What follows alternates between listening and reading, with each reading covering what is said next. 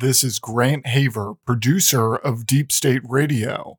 And as a member preview, we'd like to share with you one of our other podcasts, the DSR Daily Brief, which brings you the most important foreign policy and national security news stories from leading outlets around the world in less than 10 minutes. Become a member of the DSR Network for just $5 a month to get more insights about the issues facing our world.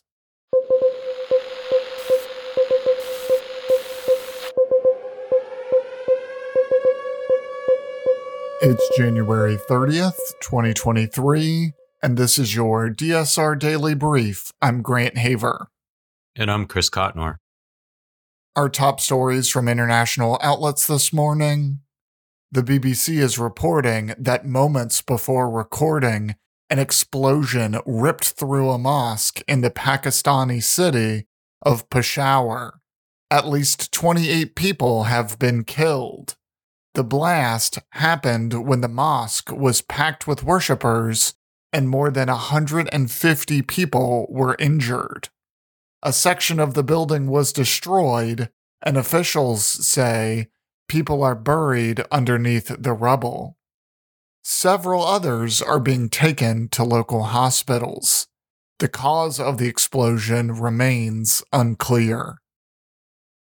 On Friday, a Palestinian gunman opened fire outside an East Jerusalem synagogue, killing 7 people, including a 70-year-old woman, and wounding 3 others before he was shot and killed by police, officials said. According to the AP, the attack, which occurred as residents were observing the Jewish Sabbath, came a day after an Israeli military raid killed 9 Palestinians in the West Bank. The attack was the deadliest on Israelis since a 2008 shooting killed 8 people in a Jewish seminary in Jerusalem, according to the Foreign Ministry. Reuters is reporting that Israel appears to have been behind an overnight drone attack on a military factory in Iran, a U.S. official said yesterday. Iran claimed to have intercepted drones that struck a military industrial target near the central city of Isfahan and said there were no casualties or serious damage.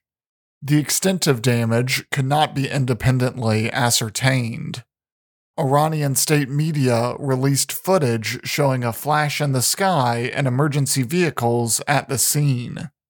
A spokesperson for the Israeli military declined to comment.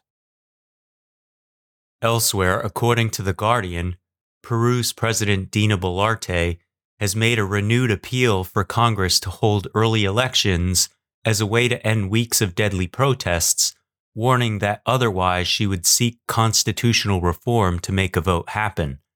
The South American country has been embroiled in a political crisis with near-daily protests since December 7th, when then-President Pedro Castillo was arrested after attempting to dissolve Congress and rule by decree. Over 7 weeks of demonstrations, 48 people have been killed in clashes between security forces and protesters.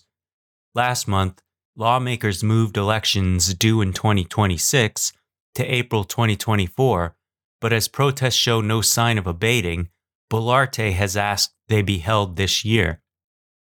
On Friday, she urged Congress to move the vote up further. However, at a plenary session that ended early Saturday, Congress rejected the proposal, with 45 votes in favor, 65 against, and 2 abstentions.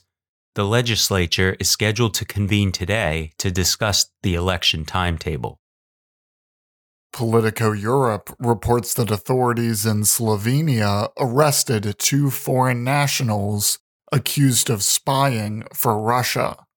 The 2 suspects were citizens of an unnamed South American country and had assumed false identities in real estate and antiques trading, according to local newspaper Delo. The operation to nab the suspected spies, reportedly carried out by the Slovenian Intelligence and Security Agency, was undertaken in cooperation with other countries' security services. Security services from around Europe have cracked down on alleged Russian spies operating on the continent in the wake of Russia's invasion of Ukraine. Germany has already made 2 arrests connected to espionage within their own foreign intelligence agency. According to reporting by Deutsche Welle, voters shunned Tunisia's parliamentary election Sunday, with only 11.3% showing up to the booths, according to provisional figures. The numbers were almost as low as the first round, held in December 2022. The elections were seen as a test in President Said's move to consolidate power, but the legitimacy is now being questioned due to the low turnout. The influential Islamist party Ennahda and other opposition movements boycotted the elections. In the first round, 10 candidates secured seats without getting any votes as they ran unopposed.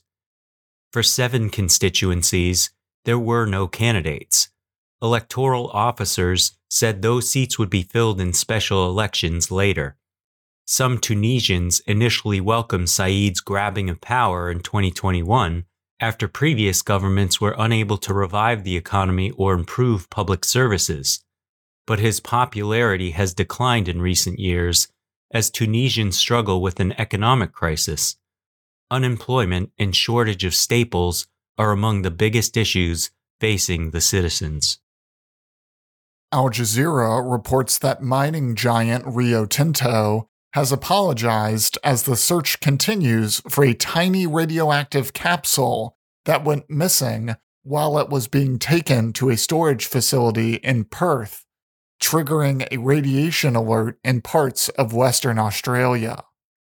The silver-colored capsule, just 6 millimeters wide and 8 millimeters long, was lost as it was being transported from Rio Tinto to a storage facility some 870 miles away in Perth. It is unclear how long the tiny capsule, which contains a radioactive isotope that emits radiation equal to 10 X-rays per hour, has been missing. The capsule left the site on January 12th, and the contractor hired by Rio Tinto told the company it was missing on January 25th. The public was alerted 2 days later. Rio Tinto said it was taking the disappearance very seriously. In lighter news from the AP, a Japanese whaling operator, after struggling for years to promote its products amid protests from conservationists, has found a new way to cultivate clientele and bolster sales: whale meat vending machines. The Kujira Store, an unmanned outlet that recently opened in the port town of Yokohama near Tokyo, houses 3 machines for whale sashimi, whale bacon, whale skin, and whale steak, as well as canned whale meat. Prices range from $7.70 to $23. The outlet features white vending machines decorated with cartoon whales and is the 3rd location to launch in the Japanese capital region. Whale meat has long been a source of controversy, but sales in the new vending machines have quietly gotten off to a good start, the operator says. Company officials say sales at the 2 Tokyo outlets have been significantly higher than expected, keeping staff busy replenishing products. That's all the news we have for you today. Be sure to rate, review, and subscribe so that more people can find the show. If you have a tip, topic, or correction you'd like to flag for us, please email us at podcasts@thedsrnetwork.com. Members of the DSR Network will receive an evening newsletter version of the DSR Daily Brief and bonus weekend briefs. Last weekend, we spoke with John Timmon of the Truman National Security Project about the latest news coming from Africa. If you aren't a member, go to thedsrnetwork.com and become a member to make sure you never miss any of our analysis. If you want more in-depth discussion of these issues, be sure to follow the links in the show notes to read our sources, and tune into our sister podcasts on the DSR Network. Stay safe and stay tuned to the DSR Daily Brief.